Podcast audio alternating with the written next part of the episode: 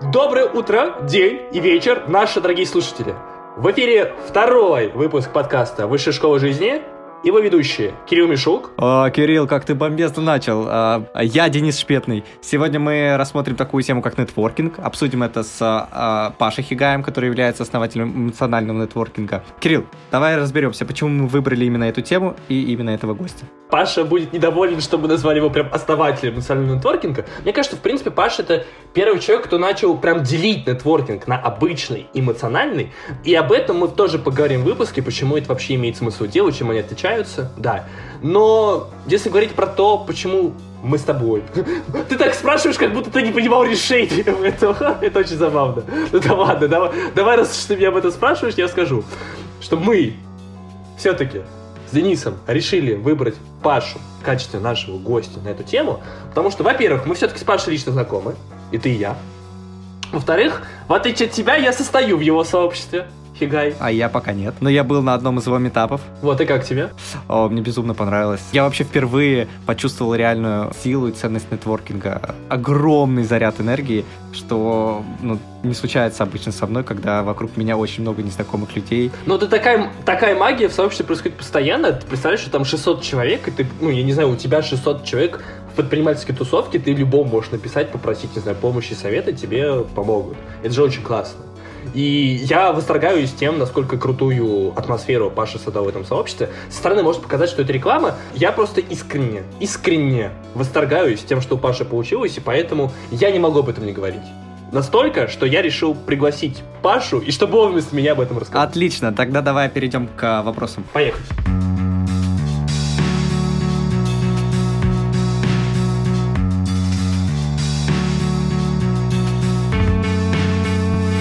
Тогда потихонечку начнем. Смотри, вот самый вообще первый вопрос, который мы всем задаем, вот в прошлом выпуске была Лена Асанова, мы с ней говорили про сторителлинг, с тобой про нетворкинг. Мы спрашиваем, что такое нетворкинг, но с тобой этот вопрос немножко особый, потому что ты выделяешь как бы даже два вида, то есть ты считаешь себя э, сторонником эмоционального нетворкинга, и, как я понял из твоих там интервью, это какой-то внутренний отклик от отношений, которые ты с человеком, другим людям, без желания получить какую-то выгоду в краткосроке. Вопрос в том, правильно ли я тебя понял, и можешь ли ты тогда чуть-чуть более детально для себя, как, а, более детально рассказать разницу между этими двумя штуками, как ты для себя ее обозначаешь? Давай, да, а, с удовольствием. Я вообще, как бы, просто чтобы вся предыстория была четкая, пожив в Америке полгода в 2019 году, а, для себя как-то по-новому взглянул на нетворкинг. И в целом то, что условно я пытаюсь называть эмоциональным нетворкингом в России, это обычный классический нетворкинг в Америке. И в России, как мне кажется, просто произошло, как это часто бывает, некая подмена понятий. И часто под нетворкингом понимается что-то уже такое не совсем позитивное, связанное с продажами, с какими-то конференциями, визитками. И просто у людей был, была определенная негативная ассоциация с этим. И то, что как бы я сделал, назвав тот нетворкинг, который мы там в том числе в сообществе пропагандируем, эмоциональным, просто дал людям пространство для вопросов, типа, а что такое эмоциональный нетворкинг, а почему? И на самом деле, мне кажется, что любое общение социальное, особенно в какой-то среде осознанных людей, оно строится на эмоциональном интеллекте. Да, она про то, как я свои чувства, эмоции умею понимать, и про то, как я умею с другим человеком эмоционально коммуницировать. И, безусловно, если эмоциональный подтекст добавить вот в социальное взаимодействие, то наше общение становится более живым, душевным, неформальным и, как следствие, глубоким. И вот это та тема, которая мне очень интересна, и я поэтому ее выделил как-то даже отдельно назвал, хотя, безусловно, мы даже другие названия этому смотрели, потому что все равно то, что мы делаем в рамках нетворкинга, это больше даже, наверное, про социальный капитал и вот про эмоциональный отклик, когда человек мне нравится, мне с ним комфортно и интересно, и я, соответственно, выбираю с ним продолжать коммуникацию и строю вообще в целом свою какую-то референтную группу, основываясь не на только на материальных, физических фактах, но и в том числе на эмоциональном отклике. И вот, кстати, вопрос немножко вглубь. А почему ты думаешь, что в Америке, ну, ты это обозначил, что в Америке немножко по-другому подходит к нетворкингу, чем у нас в России. Как ты думаешь, почему? Я думаю, это связано в целом с их культурой, поскольку они больше, ну, скажем так, капиталистически настроены, и очевидно, что в случае э, наличия каких-то правильных деловых связей, и более того, если смотреть на это как там на институциональную экономику, на наличие институтов, правил и какого-то такого неформального ценностного общения, а, сокращаются транзакционные издержки. Ты просто быстрее контракт заключаешь, тебе не нужно с человеком проговаривать много каких-то юридических условий, понятий. И очевидно, что в Америке как бы soft skills и в целом вся эта история намного сильнее, глубже и дольше существует, ну, как мне кажется. И там условно презентовать себя, заниматься нетворкингу учат с детства, со школы. В школе детей учат пичить свой стартап, и если ты поговоришь с американцем там по Zoom или вживую, он обязательно э, попробует тебя с кем-то познакомить, потому что он прекрасно понимает, что introduction или знакомство с другим человеком – это отличный повод для того, чтобы повторно с тобой связаться, чтобы создать социальный капитал по отношению к тебе, чтобы в целом иметь возможность э, нанести какую-то ценность, в том числе своему текущему окружению.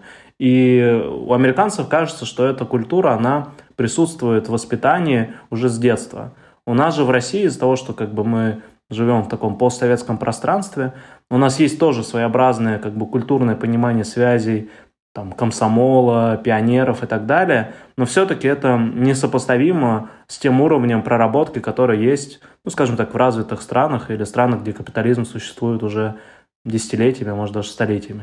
А, у меня тогда вопрос будет скорее про а, сообщество. Ну, ты, получается, являешься основателем сообщества Хигай, и, как я понимаю, сейчас это уже имеет, ну, это скорее уже какой-то даже бизнес, а, сторону, сторону имеет. В какой момент ты осознал, что нетворкинг можно превратить как раз в бизнес?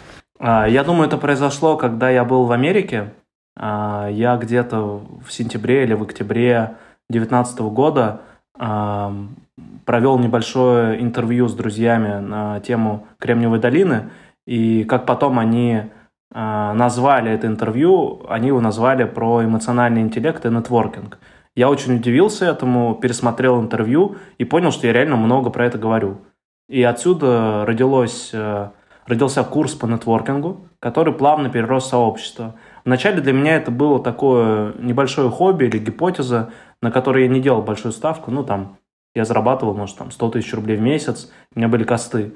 А, но в какой-то момент, видимо, в том числе с пандемией, фокус на онлайн-нетворкинг сместился, и одновременно с этим вышел репортаж Дудя про Кремниевую долину, и возник в целом более большой спрос на Америку.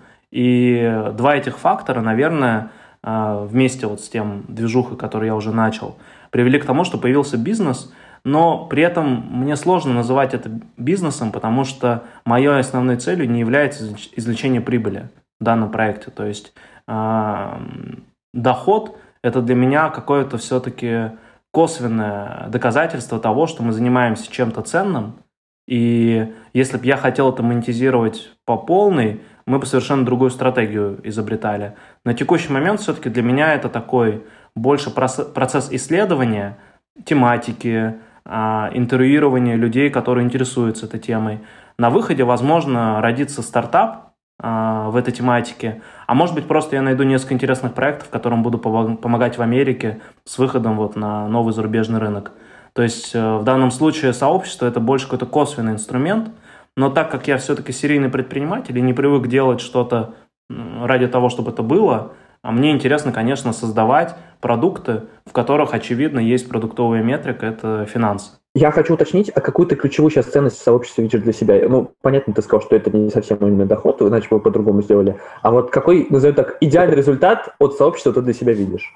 Ты знаешь, это разнится со временем. То есть в какой-то момент, например, для меня комьюнити это было способ э, оптимизации нетворкинга. То есть э, я тоже об этом несколько раз говорил, в том числе на курсе внутри у себя, что переходя какой-то майлстоун там на 2-3 тысячи контактов, уже ты всех знаешь, всем можешь помочь через свою записную книжку, и возникает э, запрос следующего уровня, что я не успеваю даже всех друг с другом знакомить, а это было бы неплохо. И, соответственно, так вот появилось сообщество, в котором люди, на секундочку, сами заполняют свою карточку, мне не нужно вести собственную личную CRM, они сами друг с другом знакомятся, и при этом они косвенно благодарят меня за то, что у них эта возможность появилась. То есть, получается, мой социальный капитал растет а, без моего активного участия. То есть это такой инструмент, который позволил мне оптимизировать мой нетворк. И я сейчас понимаю, что он достаточно универсальный. То есть я могу им делиться с другими людьми в рамках консультаций по нетворкингу, а может быть какой-то инструмент родится на базе вот этой деятельности, и на выходе я получу стартап. То есть в данном случае есть, условно, там какие-то краткосрочные выгоды, это деньги, среднесрочные, это вот возможность управлять своей записной книжкой, а в долгосрочной перспективе я действительно думаю, что на базе этого можно сделать единорога, который условно будет каким-то полу LinkedIn, полу, полу Фейсбуком, при этом как бы со своими какими-то ценностями, может быть не ориентирован на продажу рекламы и на монетизацию, потому что все-таки основная претензия, как мне кажется, которая есть сейчас к текущим социальным сетям, это то, что они чересчур зациклены на монетизации. В нашем же случае, кажется, мы более ценностно ориентированы, ну, посмотрим, как это, знаешь, э, ручаться я точно не буду, пока я делаю комиты такие маленькие, типа, например, сейчас сообщество 520 человек, я говорю, первую тысячу я буду знать лично. Может быть, мы дальше будем тоже делать, я буду делать дальше какие-то комиты, что, не знаю, до какого-то объема мы, например, там, не коммерциализируемся по полной программе. Может быть, дальше мы будем продлевать эти комиты. Но мне важно в том числе транслировать э, участникам сообщества, какой-то внешней аудитории, наши ценности и наши цели, которые мы перед собой ставим. Потому что это, мне кажется, сейчас ну, настолько естественно в бизнес-среде, что а, помимо компании появляются личные бренды, которые как бы транслируют определенные ценности. А что дает нетворкинг помимо там, развития карьеры, бизнеса? Слушай, ну для меня в первую очередь, э, ну я бы даже сказал, карьера и бизнес это вторично. Первично это мое состояние, привычки, какие-то интересы. То есть получается, проводя через себя большое количество людей, какое-то количество небольшое застревает, потому что у меня есть с ними какая-то магическая химия, которую мне даже сейчас сложно объяснить интеллектуально.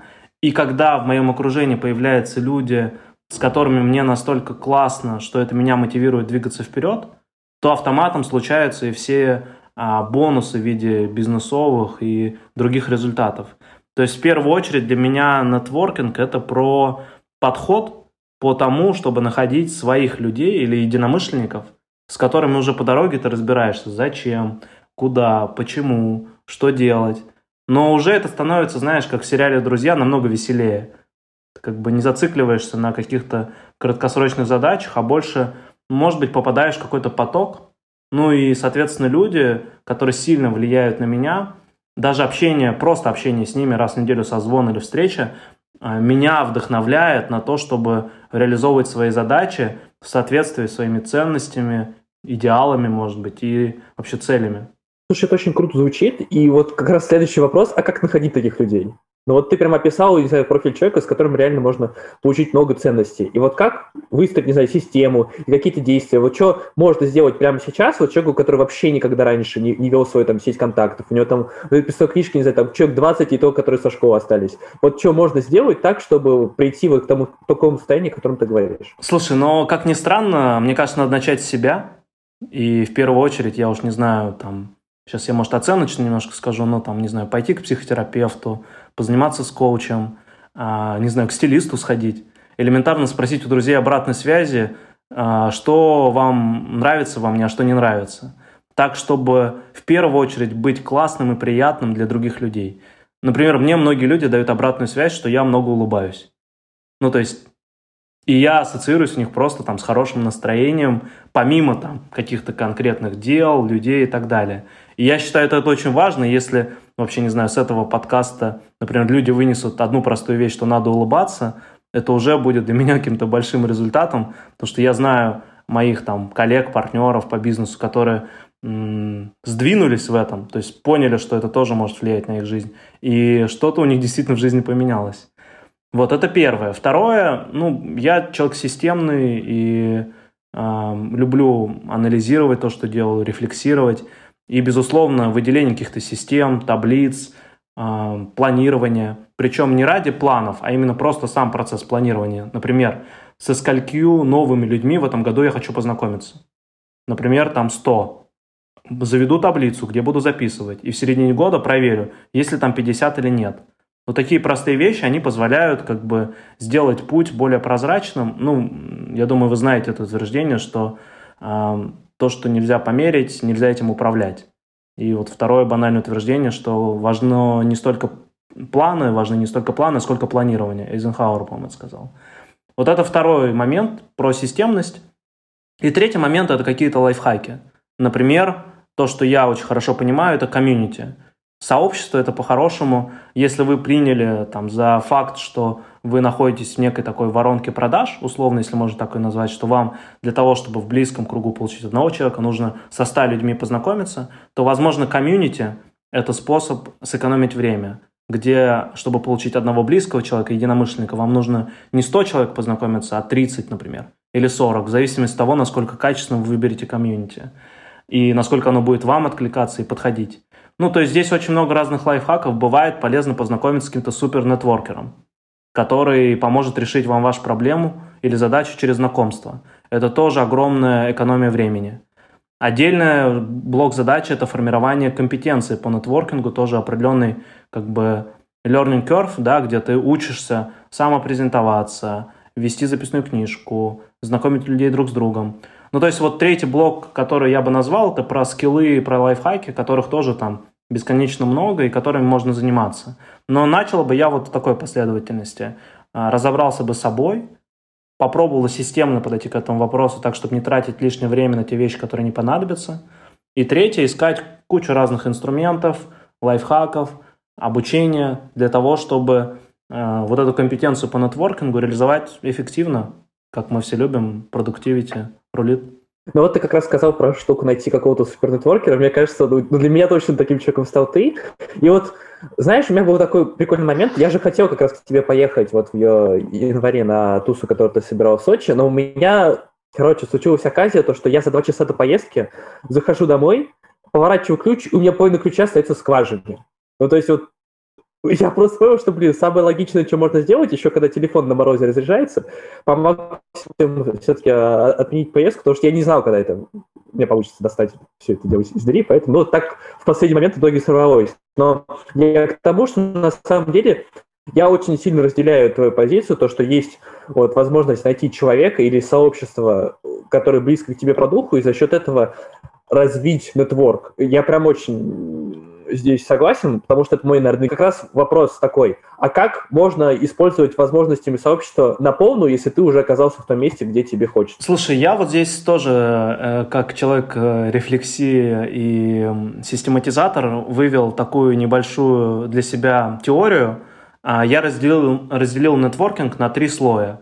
Первый слой – это обычно базовый, когда вот я решил, что, например, нетворкинг это классно, хочу им заниматься, но не знаю чего, не знаю когда и как. И в этом случае очень классно ходить на метапы, в рандом кофе, производить какое-то количество случайных, возможно, знакомств внутри какого-то сообщества, где была фильтрация, для того, чтобы в целом наращивать свой референтный круг людьми, хотя бы ты знаешь, чем они занимаются, они знают, чем ты занимаешься, может быть, ты им по мелочи где-то помог. Вот этот первый слой, он, э, все, кажется, через него проходят. Второй слой, условно, вот, допустим, ты сходил там на 10 рандом кофе, а, познакомился с людьми, они каждый раз у тебя спрашивали, а в чем твой запрос? И ты в какой-то момент формулировал свой запрос так, хочу общаться с интересными людьми. Но на, там, на пятый раз кажется, хочу общаться с интересными людьми из Education Tech.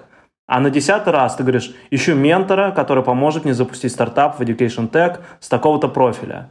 То есть это означает, что ты перешел на второй слой, твои запросы стали целевыми. И ты ищешь уже релевантных людей себе для решения собственных задач. Для этого, кажется, мое сообщество подходит идеально. Здесь огромное количество экспертов в различных областях, которые с радостью откликаются на какую-то короткую консультацию, поговорить, попить кофе и пообщаться. И при этом, мне кажется, есть еще третий слой – я пока точно не знаю, как его назвать, но точно понимаю, что он ассоциируется с личным брендом. А, объясню коротко, что я под этим имею в виду. А, вот, например, на, на моем, да, в моем кейсе, из-за того, что я занимаюсь продвижением личного бренда, у меня появился входящий поток людей, которые хотят со мной познакомиться. И в какой-то момент этот входящий поток а, превысил количество моих слотов для коммуникации. То есть, условно, там на карантин я где-то 120-130 человек в месяц в среднем через меня проходило. Сейчас я окошко это сократил, я сейчас про новых людей, где-то до 40-50. И я понимаю, а встучиться ко мне в друзья 500-600 человек. И мне необходимо фильтровать. Мне необходимо при этом делать это, ну, исходя из собственных ценностей, максимально экологично. Потому что на самом деле, если бы у меня было этих 500-600 слотов, я бы со всеми поговорил. Но у меня физически нет времени, энергии, и я, более того, выгораю от большого количества коммуникаций. Поэтому ну, вот на третьем слое возникают уже другие запросы, другие инструменты, связанные, с одной стороны, с расширением, с расширением этого напряжения воронки, то есть чтобы было не 500-600 человек, а тысячу-полторы, а с другой стороны, с появлением инструментов, которые вот похожи на формирование сообщества, на формирование какой-то системы, в которой, возможно, есть люди, которым делегируется часть работы, а, какая-то отдельная CRM, может быть, для ведения контактов. То есть вот это уже третий слой, в котором ты нетворкингом занимаешься более профессионально, это становится частью твоей деятельности. И отвечая на твой вопрос немножко длинно, а, я вижу важной задачей, во-первых, понять, на каком слое ты сейчас находишься, при этом а, нахождение на третьем слое не означает, что ты не находишься на первом. То есть ты продолжаешь также знакомиться с другими людьми случайным образом, просто у тебя сокращается время, обычные ресурсы, которые ты на это готов выделить. То есть это некое такое планирование, когда ты определяешь для себя приоритеты, определяешь для себя цели и учитываешь как бы свои а, потребности, которые ты через нетворкинг хочешь решать. И вот, эти, вот эта теория про три слоя обычно хорошо помогает структурировать запрос и перестать переживать, что я делаю что-то не так, а вот я этим не ответил, что делать. Ну, то есть, как бы, я про доступные, простые инструменты, которые позволяют человеку просто ну, закрывать эту потребность. А, Паш, ну смотри, я периодически слышу от людей, что им там не хватает времени на нетворк. О чем ты, в принципе, и сказал, кстати, на самом деле, только да. что. Да, но ну, еще в одном интервью ты говорил о том, что ну, когда вот людям не хватает времени на нетворк, на самом деле им не хватает энергии. И что в этом случае, ну, если ты не получаешь энтузиазм от общения с людьми, то, ну, вернее, если наоборот ты получаешь энтузиазм от общения с людьми, то ты и там быстрее бегаешь, и больше работаешь, и как-то ну, больше общаешься с людьми и загораешься от этого.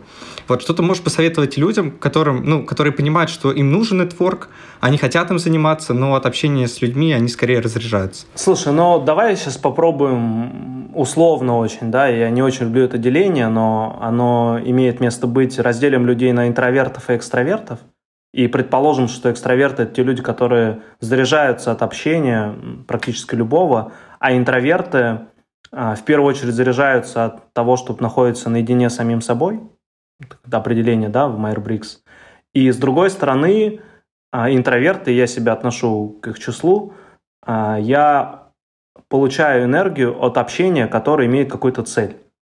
То есть, когда я понимаю, в чем цель коммуникации, я вообще могу метать огни, как бы я очень классный, все хорошо. При этом цель не обязательно продажи, зачастую не продажи. То есть я не имею в виду какую-то краткосрочную задачу. Например, цель сделать тысячу коммуникаций. То есть это максимально абстрактная цель, похожая на, знаете, какую-то геймерскую даже, да, вот там хочу до 80 левела дойти. Меня эта цель долгое время драйвила просто делать коммуникации, чтобы а, нащупывать свои границы, вообще насколько я способен а, физически переварить количество общения. То есть в этом плане кажется, что я, во-первых, плохой пример, потому что я геймер по своей натуре, и я в целом настроен на выгорание, и таким способом я вообще нащупываю границы собственных возможностей и э, цели таким образом формирую. Но вот общаясь с людьми, которые приходят с таким запросом, э, конечно, я вот из своего опыта могу сказать, что общение с новыми людьми у меня отнимает больше энергии, чем общение с уже существующими, с кем я нахожусь уже в эмоциональном контакте. То есть построение более глубоких отношений с уже существующей референтной группой уменьшает количество выгорания, потому что ты уже, по крайней мере, прогнозируешь, получишь ли ты от этого общения на энергетическом уровне больше, чем отдашь. А выгорание, в моем, в моем понимании, происходит, когда ты отдаешь больше, чем получаешь какой-то момент у тебя сокращается ресурсная база, ты остаешься у разбитого корыта и думаешь, что же я делал не так. Соответственно, в моем понимании, повышение качества коммуникации существующей референтной группой, оно в определенной степени решает эту проблему, но при этом как бы остается окошко, в том числе для новых коммуникаций, которые ты можешь для себя прогнозировать, ну, условно, количественно хотя бы, в часах, сколько ты готов выделять на это в неделю, в месяц. Но для того, чтобы это количество было максимально тоже качественным, здесь помогают предварительные фильтры. То есть, если ты делаешь личный бренд, ты выстраиваешь какую-то свою структуру. Если ты вступил в комьюнити, за тебя эту работу уже кто-то проделал.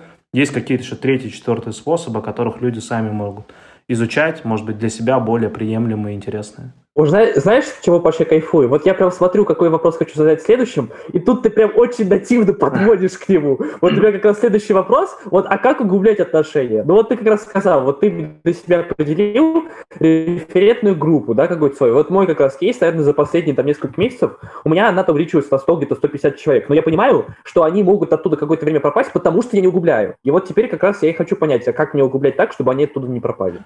Слушай, ну... М- я как-то с этим вопросом пришел к Максиму Тимофееву из DeepMind Consulting, э, который консультирует на тему осознанности компании и проводит курсы по осознанности э, светские. И я пришел к нему, записал аудио на полторы минутки, говорю, Макс, короче, с количеством, кажется, я разобрался, надо в качество идти. А у меня была гипотеза про рекуррентные коммуникации, типа назначать звоночки на каждую неделю. Ну, как-то она все равно бизнесовая получается. Это не то, чтобы про глубину отношений. Хотя предпосылки дает неплохие. Вот, соответственно, Максим мне в ответ записал уже двухминутное аудио на тему того, что он давно хочет сделать ретрит, и как раз-таки думает, что это и есть тот инструмент, который повысит качество коммуникации. В общем, мы поговорили с Максимом, и я, наверное, высокого мнения и уровень, уровень доверия у меня к Максиму огромный. Я им сказал, ну, слушай, я не знаю, что за ретрит, но давай делать. И мы провели в октябре первый ретрит, на который собралось 30 человек, и мы практиковали там три вещи. Сори опять за длинный ответ. Первая вещь – это практика осознанности, то есть мы медитировали по утрам, говорили на тему осознанности, ее принципы. И с учетом цифровой детоксикации у людей попросили просто отложить телефон на пару дней. Это дает возможность немножко отключиться от суеты московской. Это было под Тулой в а, экопространстве Ясное поле. И вот на эти 3-4 дня люди отключились от вот этого стресса московской движухи. После того, как люди немножко пришли в себя, в такое в осознанное состояние, им дали телесную практику. Embodiment были, была двигательная практика, были была танцевальная практика, а, телесная, там мы немножко трогали, абсолютно без какого-либо сексуального подтекста, именно с точки зрения проработки блоков. И людей вштырило. То есть как бы у многих, в том числе телесная практика, стригерила определенное эмоциональное состояние. Процентов у 10 это что-то негативное вылезло. Но у 90% они просто открылись. То есть вот произошло открытие эмоциональное.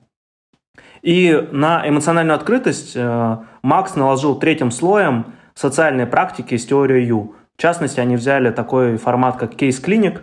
Это такой э, небольшой мастер-майнд на 4-6 человек, где на каждый э, полуторачасовой разговор определяется кейс-гивер, и по определенному сеттингу происходит разбор его кейса, челлендж, с которым он столкнулся. При этом абсолютно понятными правилами этого формата является безоценочное суждение, ненавязывание собственного опыта, эмоциональная открытость. И вот когда человек отключился от московской суеты, включился эмоционально или стал более открытым, и ему дали возможность попрактиковать такие социальные штуки, произошла и вот эта химия глубины взаимодействия. То есть я на моих глазах за, за трое суток люди подружились. Я вот реально видел, как абсолютно незнакомые вчера а, ребята приходили вместе группы там есть, и казалось, что это какие-то лучшие друзья, которые, знаешь, однокурсники собрались а, отдохнуть.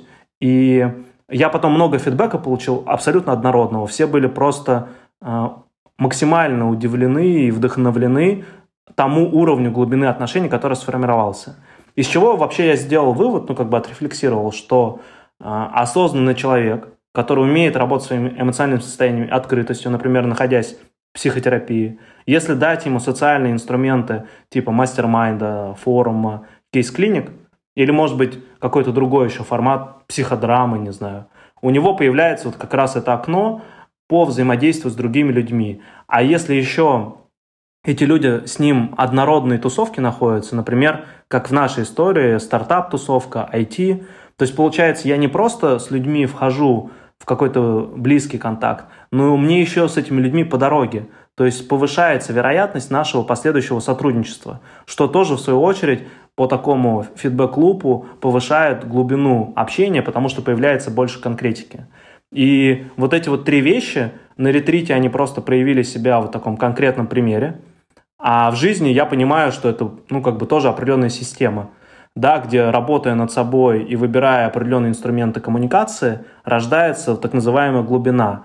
И, ну, если мы говорим про какой-то системный подход. А если чуть менее системно на это посмотреть, то это просто живое общение. То есть я вот за последние полгода мы провели три выездных мероприятия, и я понимаю, насколько вообще это круче, чем онлайн-метап. То есть все вот эти мои зумчики и так далее, как будто они были сделаны для того, чтобы мы встретились вживую на несколько дней. Вот так, чтобы отключиться от э, суеты, вместе по душам поговорить, потанцевать, не знаю, послушать музыку, сходить на яхте, не знаю, видео какое-то посмотреть вместе. Вот эти все вещи, они очень круто объединяют. И я понимаю, что в этом году, например, мы больше будем делать выездных мероприятий, будем э, делать фокус на безопасности из-за ковида, но тем не менее, как бы этот формат, в том числе из-за ковида, из-за того, что мы стали более социально изолированы, он стал востребован, потому что мы стали более осознанно подходить к выбору окружения. Если раньше мы в таком каком-то потоке были, с кем вот я общаюсь, с тем и общаюсь, то сейчас, безусловно, общение стало очень, намного больше в онлайне, но намного меньше живого. И поэтому мы стали, как мне кажется, живое общение выбирать более релевантное для нас, потому что у нас просто на него меньше времени и возможностей. Мы сейчас э, разобрались с углублением отношений, но для того, чтобы углублять отношения, они должны появляться. И ну, в нетворкинге как ты уже как раз говорил, о том, чтобы ну, приобрести какого-то нового близкого человека, нужно признакомиться с большим количеством в принципе, людей. И ну, в этой части возникает у людей, у многих, э, скорее всего, проблема под, сделать первый шаг, подойти и познакомиться. То есть мы ну, элементарно боимся отказа в общении. А что ты можешь посоветовать в этом случае, вот, чтобы побороть это стеснение? Я бы посоветовал не бороться и не подходить и не знакомиться. И я вообще в целом большой противник исходящей коммуникации. Ну, то есть я супер сильно люблю входящую коммуникацию. То есть, когда я говорю, что ко мне 500-600 человек стучатся в месяц, а, я не стучусь почти никому. Ну, то есть количество моих исходящих коммуникаций исчисляется штуками. Я там на пальцах двух рук могу пересчитать. И это сильно снимает мой уровень стресса по поводу отказа, что, безусловно, меня также триггерит. И я обсуждаю с психологом этот вопрос уже годами. А, но, возможно, как раз-таки для того, чтобы не заниматься этой исходящей коммуникацией, чтобы не сталкиваться с этим страхом, проблемой, отверженностью, я и формирую подход, который позволяет в первую очередь работать с теплыми э, контактами. То есть, допустим, я поэтому много людей знакомлю друг с другом, потому что ожидаю, что они меня тоже познакомят с кем-то. И знакомя меня с кем-то, они, безусловно, отправляют как месседж собственную репутацию, собственный социальный капитал, так, чтобы это общение состоялось максимально позитивным. И мне не, не было необходимости тратить время и на энергию на людей, которые мне не подходят. Потому что на самом деле это проблема не в отказе, а проблема в том, что я пишу человеку, которому я не знаю, подхожу я или нет.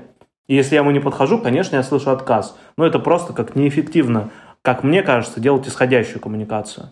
Вот, поэтому я большой сторонник входящий, и в целом этот подход даже, знаешь, где-нибудь в HR, да, когда ты не в HeadHunter пишешь максимальным количеством людей, а ты работаешь над HR-брендом, чтобы к тебе приходили люди, подходящие по ценностям к твоей компании.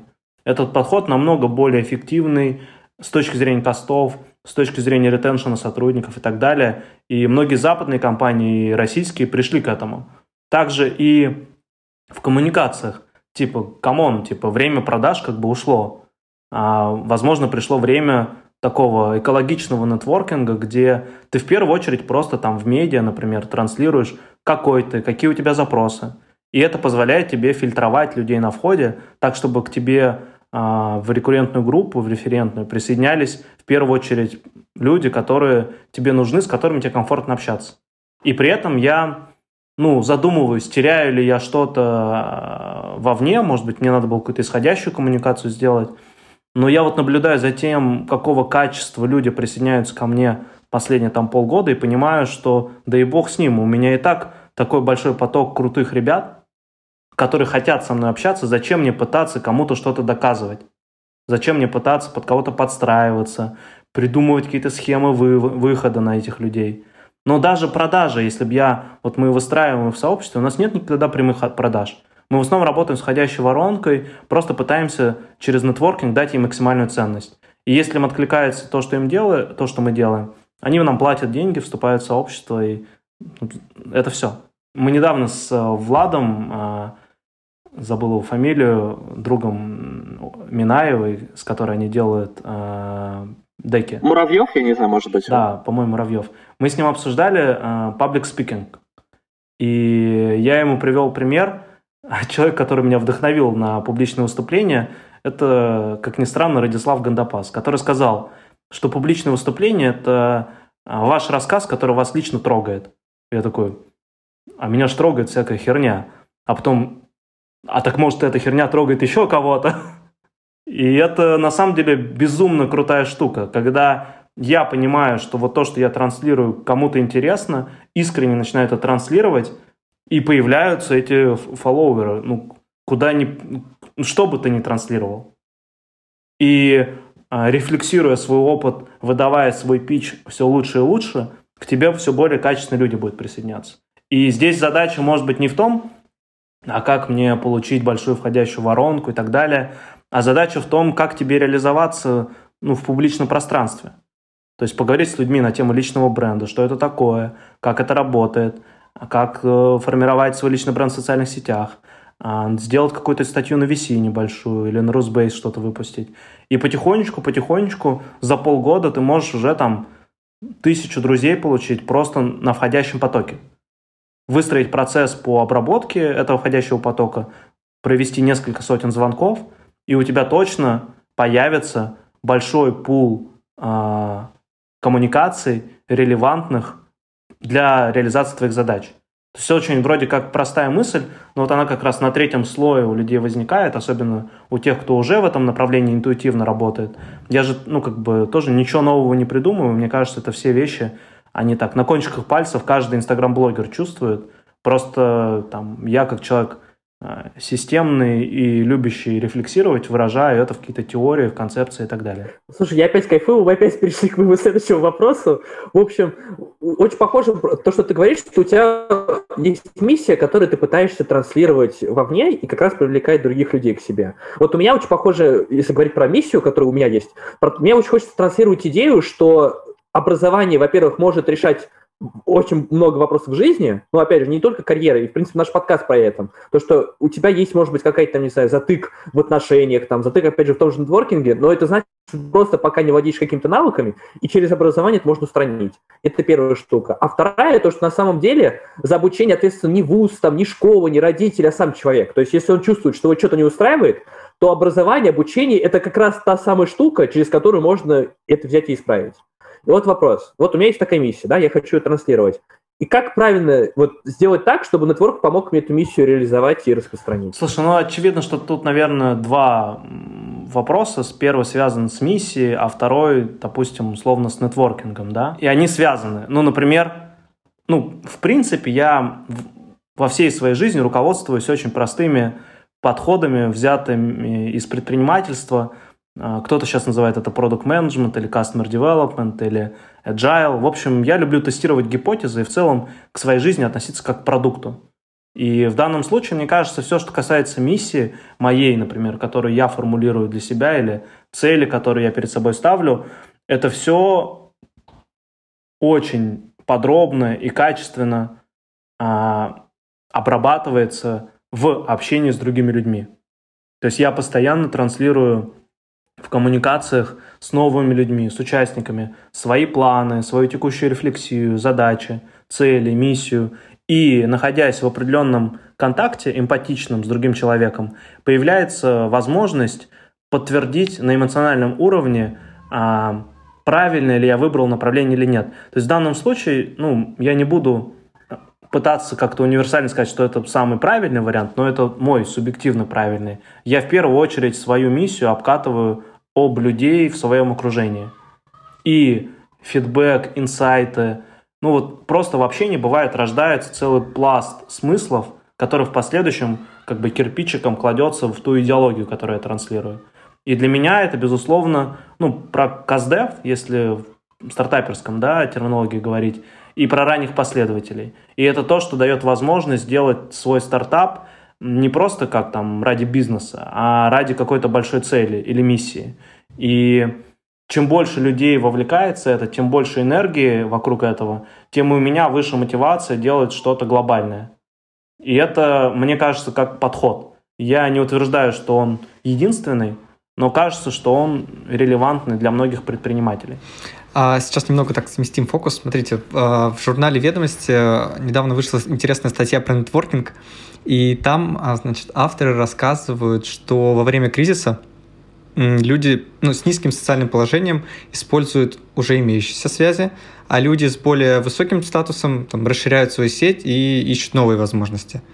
Ты согласен с этим? А, ну, звучит, конечно, немножко так оценочно, но если чуть-чуть поиграть в эту игру а, и предположить, а, также, может, не супер основательно, что люди с низким социальным статусом в целом экономически э, не защищены, и они вынуждены больше работать, больше стресса у них и больше а, выгорания в том числе, то очевидно, что любая социальная коммуникация подразумевает в себе минимальный уровень психического ресурса, который, безусловно, растрачивается в период кризиса и стресса. И в случае, если мы говорим о людях с высоким социальным статусом или обеспеченных, если их как бы не сильно затронул кризис, и они в целом находятся в ресурсном состоянии, очевидно, что пандемия дала новый виток возможностей для социальных связей. Например, из-за того, что количество коммуникаций людей возросло в онлайне и сократилось по времени в среднем, а, появилась возможность достучаться до более а, статусных людей, для более ресурсных. Ну, просто можно предложить им звоночек на полчасика, и еще вчера этот человек сказал, что он с тобой встречаться не готов, на полчасика сегодня созвониться, да без проблем. И в случае, если у человека есть возможность и ресурсы для социальных коммуникаций и возможность через нетворкинг решать вопросы, очевидно, что а, он в более выгодном положении, чем человек, находящийся в стрессе, выгорании и незащищенном а, экономически и финансово. Угу. Спасибо, прикольно. В целом там как раз про это и было, да, примерно. Так это и объяснялось. И про то, что люди ну, с высоким социальным положением, они больше готовы идти на риск, и, соответственно, они больше идут к людям, которые потенциально могут им отказать. Ну, блин, не знаю, это все такие штуки достаточно спорные. Я, например, а, ну, как МГУшник, мне вообще абсолютно дискомфортно идти на такой риск и пытаться кому-то стучаться, а, с кем я не знаком. И для меня кризис не кризис, как бы ценность у меня это не поменялась. А, наоборот, наверное, даже с ростом своей личной популярности за счет сообщества я все меньше и меньше вхожу в исходящую коммуникацию. То есть, видишь, здесь обратная даже тенденция. Поэтому сложно сказать. Я, конечно, уважаю газету «Ведомости», а, и мы вот сейчас будем больше заниматься пиаром. И я надеюсь, что на последующие статьи нас будут звать комментаторами, это как отдельная часть пиара, безусловно. И я с удовольствием свои 5 копеек буду в каждые эти вещи вставлять, потому что, а, если честно, я не вижу в русскоговорящем пространстве ни одного профессионала в сфере нетворкинга или в сфере вот социального капитала. То есть все эти люди, которые себя позиционируют как тренера по нетворкингу или коучи, ну, у меня вызывают вопросы, и не все из них мне ответили в переписке. В общем, а, есть вопросики. Так что кажется, что в России пока проблема с культурой нетворкинга, и у журналистов, конечно же, нету глубокого понимания процессов и какой-то системности в этой штуке. И отдельная задача, моя в том числе, заключается в том, чтобы популяризировать и объяснять людям, как это работает, в том числе через э, медиа, СМИ, а, в том числе повышая за счет этого популярность и узнаваемость собственного бренда. А сейчас вопрос больше будет про проекты. А, ну, вообще, в России, а, ну, как мы знаем, не очень много каких-то международных проектов делают. Как, какой, какая роль окружения в этом? Просто, знаете, мне кажется, ну, может быть, это я не любитель говорить о том, как где-то что-то плохо, особенно там, где я. Ну, я просто оптимист по своей природе. Я во всем вижу возможности. Поэтому я попробую немножко по-другому ответить на ваш вопрос. А, я считаю, что мы сейчас находимся там же, где Украина и Белоруссия находились какое-то время, какое-то время назад. Сейчас э, внутренний рынок э, в нашей стране и экономика начинает падать и стремительно сокращаться. Более того, это приводит к тому, что мы переходим от стратегии роста к стратегии перераспределения. Когда уже э, условно ты какой-нибудь предприниматель, близкий к государству или к чиновникам, ты задумываешься о запуске нового, не о, о запуске нового бизнеса, а о том, как ты заберешь долю рынка на чужой поляне. И при этом, как бы, я искренне считаю, что в России огромное количество талантливых специалистов и предпринимателей. Я как-то был, видел э, интервью ректора, не ректора, декана экономфака МГУ и Познера, э, Аузан зовут нашего декана, где как раз Аузан рассказывал, что какие-то предпосылки из Советского Союза позволяют нам регулярно рождать талантливых людей. Это связано с универсальной школой, с универсальным образованием там, с качественным инженерным образованием, а, высшим. В общем, я сейчас не буду эти факторы перечислять, тем более, что я в них глубоко не погружен. Я просто передаю слова Аузана и что, ну, он в частности отвечал на вопрос, что происходит из-за утечки мозгов, типа, что мы теряем много талантливых людей, на что как бы э, Александр Александрович ответил, что так мы еще их столько же рождаем, а потом еще, когда придет время, те, кто уехал, вернутся. Ну, то есть мне эта мысль очень близка, и я считаю, то, где мы сейчас находимся, это вот условно как Украина в период Майдана, может быть, раньше, я надеюсь, без каких-либо кровавых, конечно, последствий. Но сейчас русскоговорящие предприниматели понимают, что им надо двигаться дальше.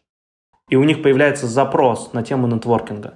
То есть я считаю, что не было проблемы, не было запроса.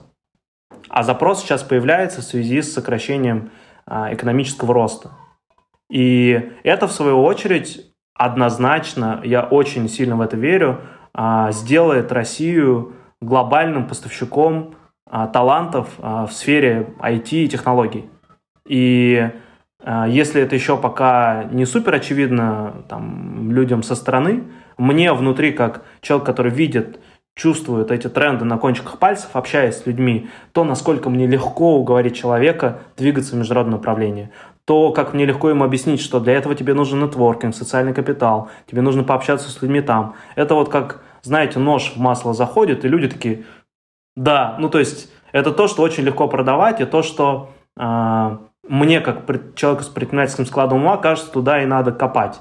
И этот тренд точно присутствует, и он формирует запрос. Я просто тот человек, который этот запрос обслуживает. Я не считаю себя каким-то там уникальным персонажем в этой тусовке. Просто мне повезло, как по Гладуэллу, подойти к этой точке с 10 тысяч часами коммуникаций. И это позволяет мне сейчас реализовывать свой потенциал, который был накоплен до этого, и как будто бы все из разряда ну, так же и должно было быть, Паша, вот такой профессионал в этой сфере. А год назад, я думаю, всем было ну, насрать вообще на то, что я делаю, просто потому что не был этот запрос ярко выражен. А через год, возможно, когда я, может быть, да, стану еще более популярным, все таки ну, так же и должно было быть.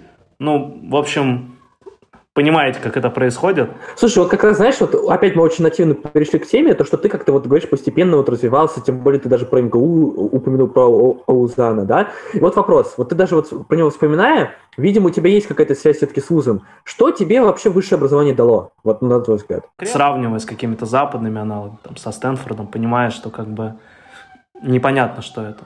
С другой стороны, не хочется уходить какой-то банальный ответ типа связи. ну, Очевидно, что МГУ – это точка притяжения талантливых ребят с регионов в том числе, и это окружение значительно повлияло на мое развитие. Сто процентов во всей этой истории есть какая-то... Ну, я же неспроста выбрал МГУ. То есть это тоже это как выбор компании, да, когда ты смотришь на ценности вуза, смотришь на свои, сопоставляешь. Ну, мы так с сестрой, например, моей младшей, выбрали несколько лет назад трэш. И вот она отлично в рэш отучилась, бакалавр закончила. И это было то, что ей нужно было. Хотя она сходила и на МИЭФ, и на экономфак, первую группу посмотрела. То есть она выбрала то, что откликалось ей по ценностям. И это, в свою очередь, позволило моей ценности, моим ценностям укрепиться. Если говорить про ценности МГУ, то в моем понимании это определенная скромность, ну или, знаете, как, ну такая фундаментальность. То есть не пытаться что-то говорить, в чем ты не разбираешься. И поэтому, а, так как я в целом, чем больше ты разбираешься, тем больше ты понимаешь, насколько вообще ты мало в чем разбираешься, поэтому ты и в основном молчишь. Ну, потому что ты понимаешь, насколько вообще ты некомпетентен. Ну, и обратная сторона, когда какой-нибудь некомпетентный человек вещает со сцены, продает что-то, и это вызывает лично у меня, триггерит много неприятных э, мыслей и ощущений. Вот, соответственно, это определенная такая скромность, фундаментальность, и, ну, не знаю, какая-то системность, потому что все-таки там, когда я поступал в МГУ, уровень математики в университете был выше, чем в высшей школе экономики. Это просто по вступительным экзаменам было видно, и мы готовились очень плотно на поступление на любой э, факультет в МГУ, и на ВМК, и на Мехмат. Много олимпиадных задач решали. Я в лицейской школе при МГУ учился. И это, безусловно, определило вообще в целом системность моего подхода. Помогло его развить. Да, в общем, я закончил мысль, что МГУ — это в моем понимании про вот эту системность, которая у меня еще с лицейских классов была. Мы просто каждую неделю в течение года решали вступительный экзамен в университет. Брали просто книжку э, с прошлогодними экзаменами и оттачивали этот навык. И, безусловно, решение любых бизнесовых задач у меня обусловлено вот этой культурой, которая на самом деле мне там транслирует отец с самого моего рождения воспитания, что ну, он заканчивал МАИ, и он говорит, что нас там научили, что любую задачу можно решить.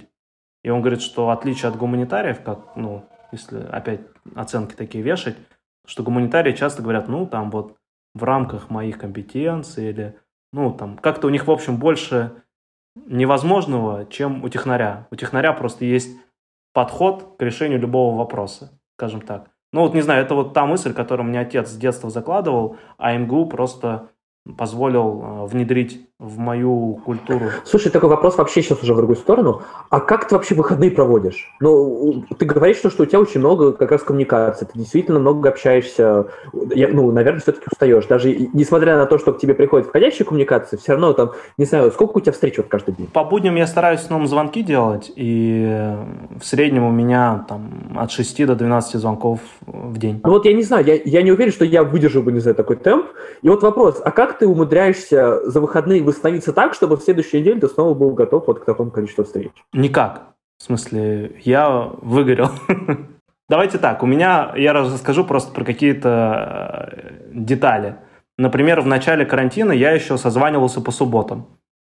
И это вот была, ну не ошибка, а там через просто два месяца я субботу убрал со звонков. И для меня выходные стали работой без звонков. То есть я много переписываюсь, что там пишу, что-то делаю, но не созваниваюсь. От этого я тоже устал. В третьей итерации я перенес на выходные офлайн встречи. То есть встречи вживую. Ну и обычно встречи вживую, как я уже сказал, после особенно карантина, они стали более целевые и более ресурсные. То есть я от них стал получать больше энергии, поддержки. Ну и вот, наверное, в четвертую итерацию я задумался о том, что, ну, например, там последний месяц я хожу каждое воскресенье э, в бассейн тут, потом термокомплекс, массаж, какие-то такие вещи э, для себя, которые позволяют немножко отключиться от э, работы, отдохнуть. Мы с ребятами, друзьями, которые здесь живут, часто на выходных ходим в трек.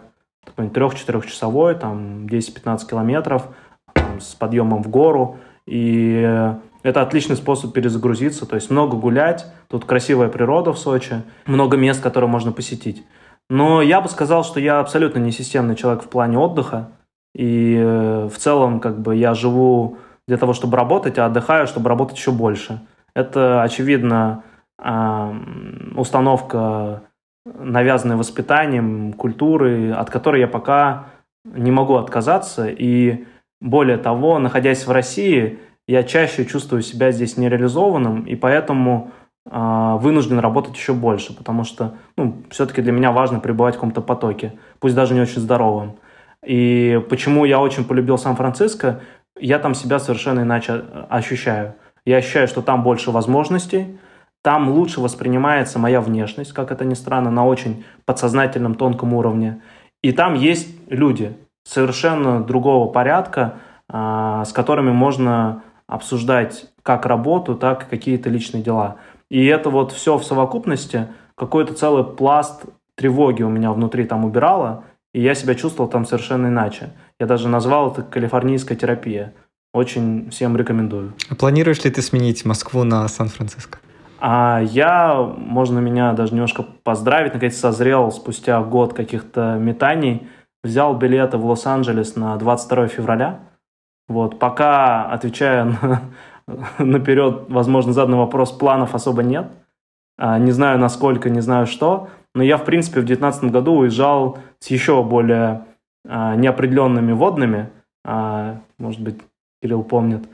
И в этот раз-то у меня больше конкретики, это 100%. Но при этом как бы я не стремлюсь какие-то себя рамки поставить. Мне, наоборот, важно оказаться там и иметь свободу принятия решения а не вот из ряда вот у меня куча дел, их надо делать. Ровно потому, что у меня другое состояние, там совершенно другие планы мне в голову придумают. И я это очень четко себе даю там отчет. Моя задача просто физически перенести туда тело и как бы посмотреть, что произойдет. Это я, знаешь, сейчас я больше сам себя сейчас убеждаю, чтобы ты понимал. У нас остались еще некоторые вопросы, это скорее такие по, по доп. источникам. В одном подкасте несколько раз вы с ведущими упоминали книгу Александра Кравцова «Следующий уровень» но при этом отмечаю, что он скорее ну, такой про обычный, там, безэмоциональный нетворкинг. А какую литературу ты можешь посоветовать про эмоциональный нетворкинг? Кажется, что именно поэтому я задумался в этом году написать книжку, и она будет называться «Эмоциональный нетворкинг». И просто потому, что, если честно, не могу релевантной литературы посоветовать, но, тем не менее, а, возвращаясь к тому же Кравцову, я после этого же читал его книжку «Как найти наставника» или «Ментора», и э, хорош, в хорошем смысле удивился качеству контента. Он очень проработанный, глубокий, много референсов. И в целом он на этот процесс не смотрит так однозначно, как, может быть, я в том подкасте выразился. То есть он в том числе затрагивает, безусловно, эмоциональные аспекты химию. Просто э, все равно он смотрит на это с какой-то своей точки зрения. И мы с Александром общались а, лично раз. Я у него был на семинаре, как раз на котором про круги аудиосвязи изучил для себя вопрос. Но он, ну, наверное, как и я, он вообще не общительный чувак, и для него вообще тот семинар был стрессом. Он говорит, в среднем за три дня он худеет на 5 килограмм из-за того, что а, нервничает. Ну, потому что для него это неестественно. Он за персональное личное общение живое. Вот. И, ну, это знаете, как вот Возьмем Цукерберга и Facebook. А, вот чувак делает как бы социальную сеть, которая призвана а, людей объединить и коммуникации у них улучшить. Но может ли для нас фаундер быть примером того, как эти социальные коммуникации выстраивать? Не знаю. Ну, то есть, как бы, много ли у него звонков? Не уверен. Много ли он контрибьютит? Не факт. Но я имею в виду лично. Понятное дело, что у него большой капитал, он много может делать э, косвенно, но тем не менее на уровне лайфстайла, мне кажется, только Илон Маск, по крайней мере в публичном пространстве, является конкурентным э, как личный бренд, так и как фаундер того, что он делает. Вот. А в социальной теме, если честно, я таких примеров не знаю, именно social tech. Это очень большой инсайт, не знаю, как для Кирилла, но лично для меня то, что люди, которые общаются с большим количеством людей, настраивают нетворкинг, а, пишут про это книги, тоже стрессуют иногда от общения с людьми. Удивительно, если честно. Сто процентов. Я вот на 19 февраля на метапе, у меня был первый опыт на дне рождения 23 января. А, мы в коворкинге, он проходил, и я вышел на 10-минутный стендап, который назывался «Как меня задолбал нетворкинг». В целом очень классно зашло, и я решил, что 19 февраля я сделаю расширенную версию, и как для поперечного какого-нибудь, для меня это офигенная саморефлексия возможность э, сказать то, что условно в публичном медиа, о, чем я не могу говорить каждый день, ну, иначе просто как-то может, в общем, не знаю, бизнес не в правильное русло пойти в развитие. Вот. Но стендап – это очень крутая штука, которая позволяет этот опыт отрефлексировать и вот эту всю какую-то внутреннюю грязь собранную э, себя смыть. И при этом сделать это еще весело, задорно, и, возможно, какие-то инсайты у людей появятся. И однозначно, там, я уж не знаю, стану ли я популярным стендапером, но в узком кругу стартаперов и а, основателей точно, я думаю, обо мне заговорят. Именно из-за стендапа. Потому что мы в этот раз, наверное, снимем на камеру с петличкой, и я планирую получше подготовиться. Будешь на английском выступать? Это большая для меня история начать делать продукты на английском языке. А, я пока чувствую определенный уровень сопротивления к этому. Может быть, потому что я не все еще доделал на русскоговорящем рынке. Это вот немножко похоже на Дашу Крошкину, когда мы с ней год назад обсуждали ее стадии фри. Она такая, пока рано, пока рано. А потом вот она взяла и полетела на международных рынках. И я вот думаю, что такая же история, возможно, случится у меня. Я сейчас пытаюсь набрать какую-то критическую массу э, фидбэка на российском рынке, безусловно, фокусируясь на людях, которые смотрят на зарубежку. И в какой-то момент начну делать продукты на англоговорящий рынок. И здесь, конечно, самое простое начать с нетворкинга, с курсов про нетворкинг, с э, выступления на эту тему. И если это еще все совместится с какими-то географическим расширением и национальным сообщества и платформы, которые я делаю, вполне очевидно, что и стендапы придется читать на английском языке. Тем более, что один из самых крутых стендаперов в Америке это этот азиат, который играл э, в фильме «Мальчишник в Вегасе» и еще и многих других. Адский вообще чувак, но супер смешной. Это, конечно, отдельная история, с кем ассоциируется азиатский тип внешности в Америке у девушек. Ну, вот с такими странными чуваками. Но это даже лучше, чем в России, где моя внешность ассоциируется с каким-нибудь приезжим из Средней Азии к сожалению. Ну, кстати, продолжая эту тему, э, мы когда с Денисом тоже думали про рынки, как ни странно, мы думали о том, что, может быть, не только там на русскоязычное что-то делать. И вот знаешь, что мы прикольно заметили?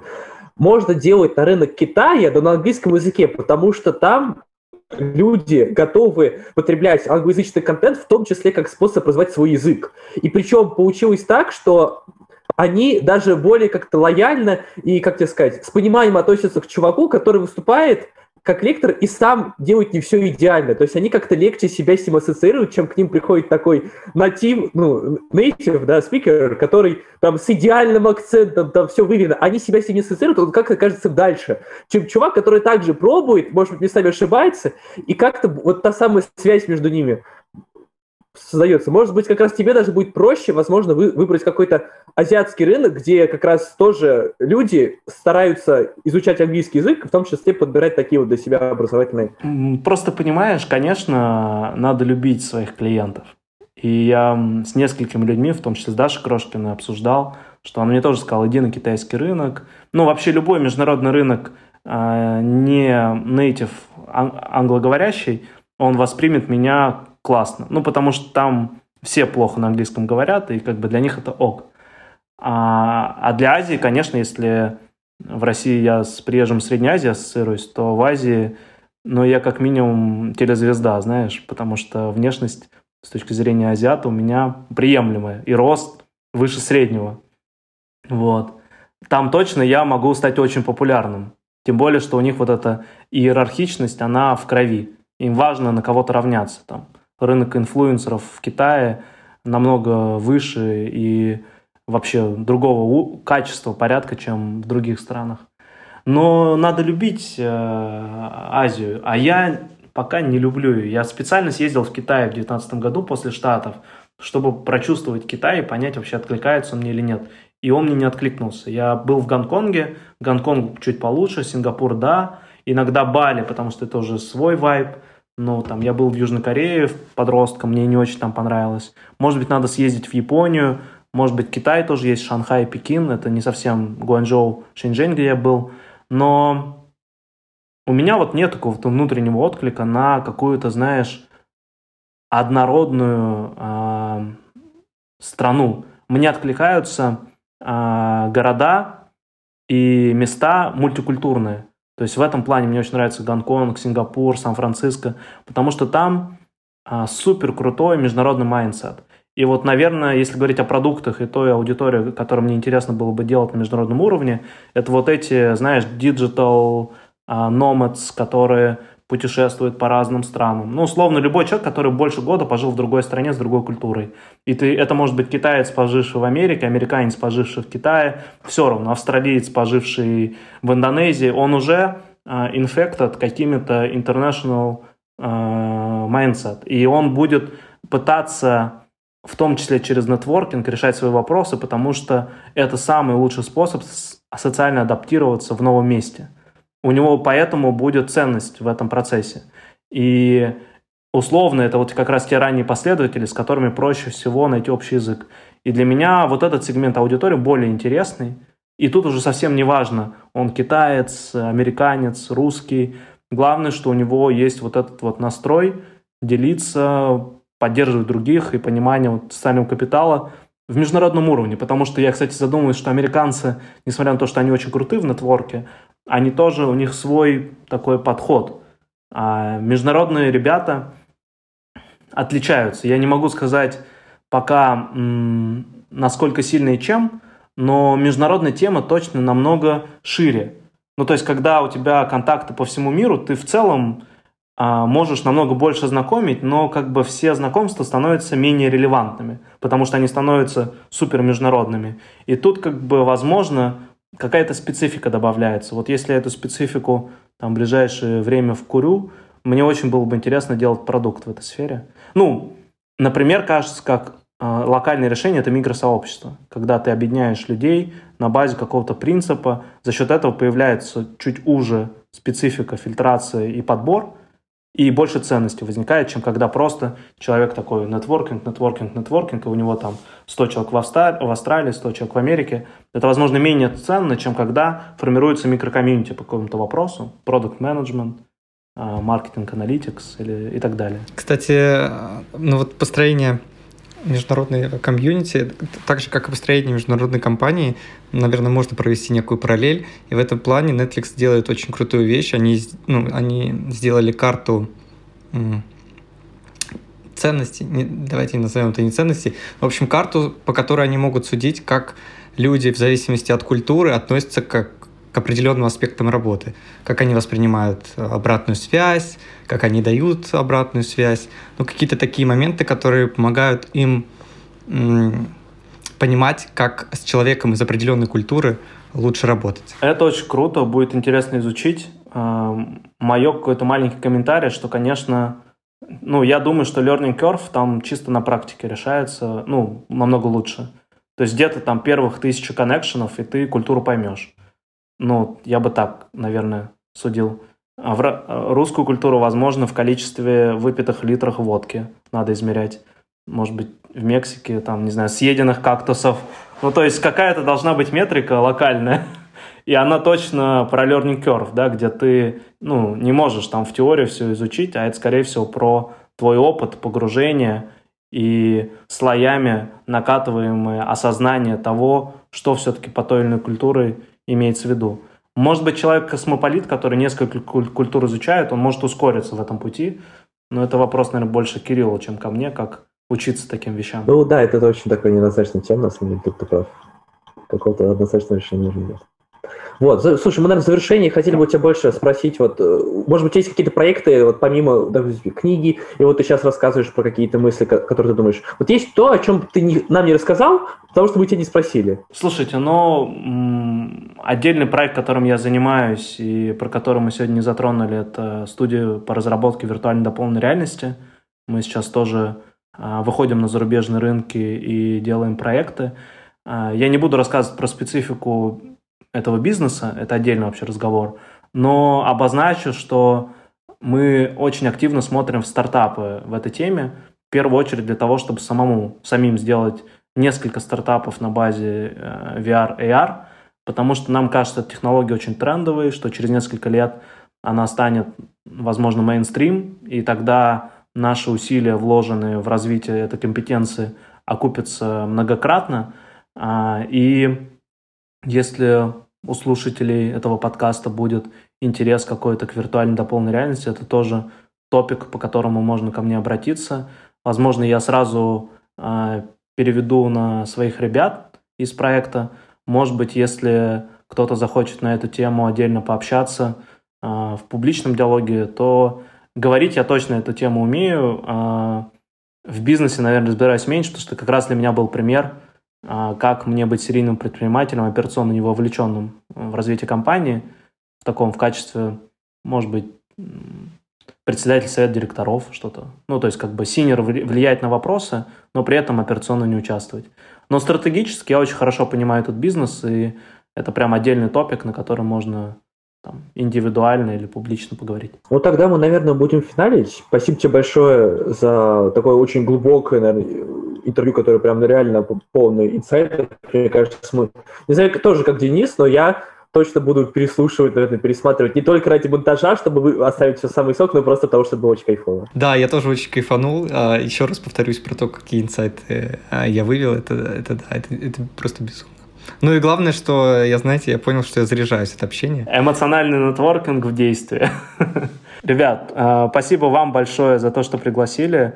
Однозначно инсайты были не только у вас, но и у меня.